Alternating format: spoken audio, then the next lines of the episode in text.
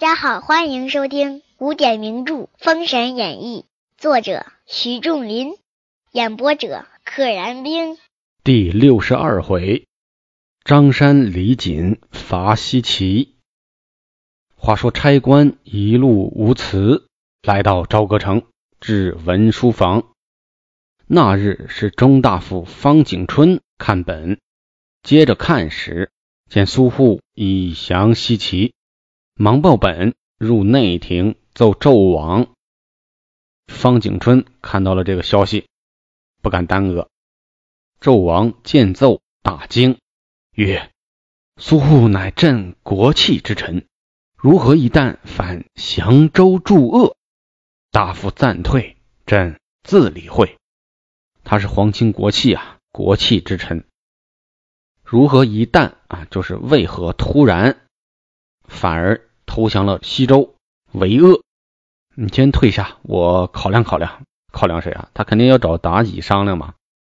方景春下楼，纣王宣苏皇后。妲己在玉屏后已听知此事，在那屏风之后已经听见了。文宣径至纣王御案前，双膝跪下，泣而奏曰：“妾在深宫，何蒙？”皇上恩宠，粉骨难消。不知父亲听何人唆使，反降叛逆，罪恶通天。愿陛下斩妲己之首，悬于都城，以谢天下。我爹受了别人唆使了，罪恶滔天呐！你斩了我吧，把我的头悬在都城上，就是枭首之刑，以谢天下。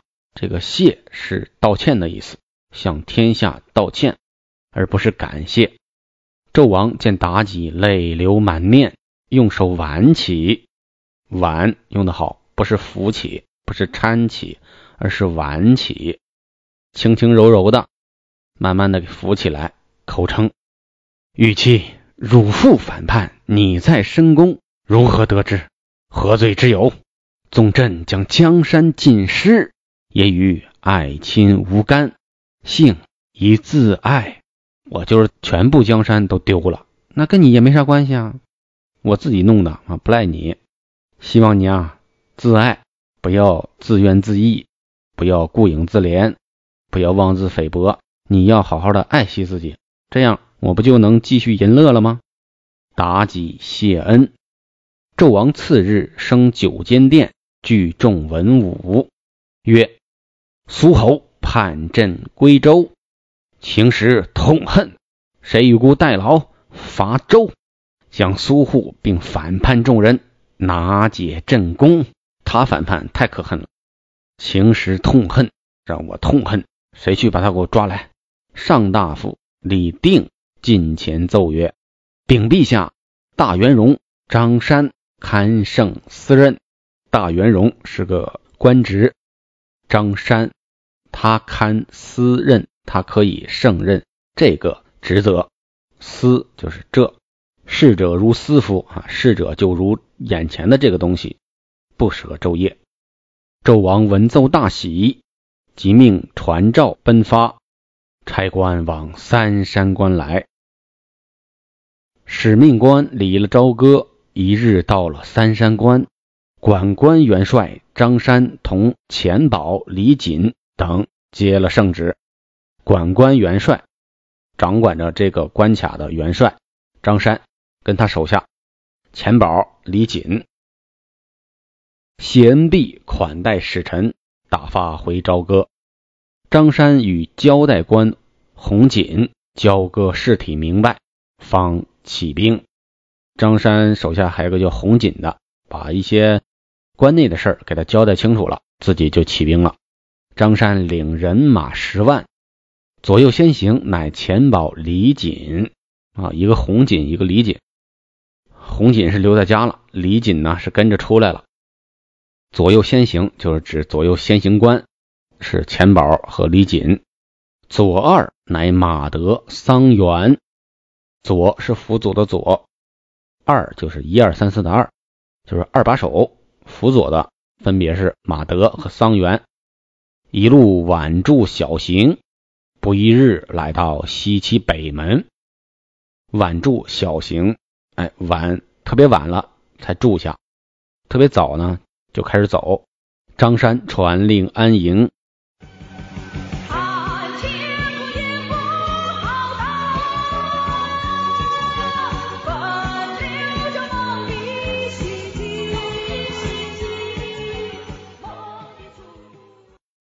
且言子牙在西岐，日日与众门人共议拜将之事，命黄飞虎督造大红旗帜，又令新甲造军器。只见天下八百诸侯又表上西岐，表上西岐就是把表递到西岐这边来，请武王伐纣，会兵于孟津。孟津这个地方之前出现过，他可是在。五关之内的，过了孟津，子牙接表与众将官商议，恐武王不肯行，武王不肯去。众人正迟疑间，只见探视来报子牙，成汤有人马在北门安营，主将乃三山关总兵张山。忽又报有将请战，不光来了，还直接上来就开始讨敌骂阵。子牙传令，谁去走一遭？邓九公欠身，末将远王。领令出城，见一将如一轮火车滚至军前。火车不是指现代的这个火车，就是点着了火的车，说明气势汹汹啊。话说邓九公马至军前，看来者乃是钱宝。大叫曰：“钱将军，你且回去请张山出来，吾自有话说。”哎，认识？为什么认识啊？因为邓九公就是原来的三山关总兵，他投奔了西岐之后，这个张山是接替的他做的三山关总兵。那么呢，这些副将啊、兵卒啊，很多都是和邓九公认识的。钱宝指九公大骂曰：“反贼，尚有何面目立于天地之间？不要脸，你赶紧死吧你！”邓九公被骂得满面通红，纵马舞刀直取钱宝。钱宝手中刀急架相还，战有三十回合，钱宝被九公劈于马下。萧守吉进城来见子牙。不但杀了，还把脑袋割了。子牙大悦，祭功宴贺，记下这个功劳，摆宴席庆贺。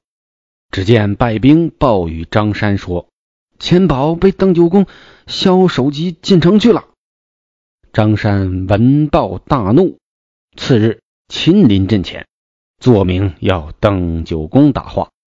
邓九公挺身而出，邓婵玉压阵在旁边策应着。张山一见邓九公走马至军前，大骂曰：“反贼匹夫！今不倒戈受缚，反杀朝廷命官。今日拿匹夫解上朝歌，以正大法。你个反贼，看我来了，你还不赶紧投降、倒戈、投降，让我绑上你受缚，接受我对你的捆绑。我把你押解上朝歌，以正我国之大法。”摇枪直取，邓九公。刀迎面还来，二将相持，大战一场。正战中，正在战斗之中，邓婵玉在后阵打马兜回，发手一时，把张山脸上打伤，几乎坠马，败进大营。哎，邓婵玉骑着马在后边兜了一个圈找了一个好的角度，啪，一块石头打脸，啪啪啪，差点把他从马上打下来。这就是个神射手啊！邓九公父女长得胜鼓回城入相府报功。话说张山脸上灼伤进营，忽报营外有一道人求见。张山传令，请来。只见一道人头挽双戟，背负一口宝剑，翩然至中军打鸡手。长什么样呢？头挽双戟。两个揪，这个“碗”也是一个比较少见的字，一个绞丝旁，一个当官的官，表示把这个头发呀盘起来扎起来，背着一口宝剑，飘飘然的就来到了中军大帐，哎，点个头，算是行礼了。张山欠身打礼，问：“老师从何处而来？”道人曰：“吾从蓬莱岛而至，贫道乃羽翼仙也，特为将军来助一臂之力。”张山感谢道人。次日，早至城下，请子牙答话。报马报入相府，子牙曰。原该有三十六路征伐西岐，此来已有三十二路，还有四路未曾来至，我少不得要出去。姜子牙什么都明白，算出来了，或者是他师傅已经告诉他了，前前后后啊将有三十六路兵马来打我西岐。现在啊已经是来过了三十二路了，还剩四路，我马上就完成任务了。完成了这个任务。我们就师出有名了，我们就干尽五关，取了朝歌，弄纣王，杀妲己。传令，排五方队伍，一声炮响，齐出城来。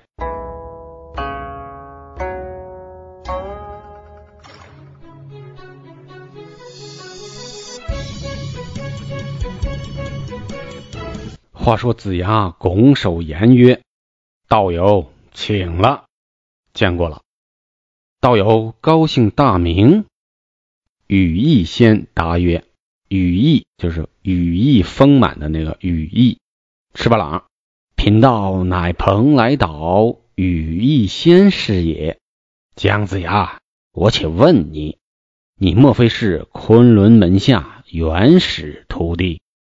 你有何能对人骂我？欲拔无翎毛，抽无筋骨？”我与你本无干涉，你如何这等欺人？哎，这段话很突兀。子牙欠身曰：“道友不可错来怪人，不可错怪人。我与道友未有半面之交，此语从何而来？一面之缘，半面之交，咱们连半面都没见过。”本集到此结束。请点订阅。愿生命化作那朵莲花，功名利禄全抛下，让百世穿梭神的逍遥。我辈只需都在世间潇洒。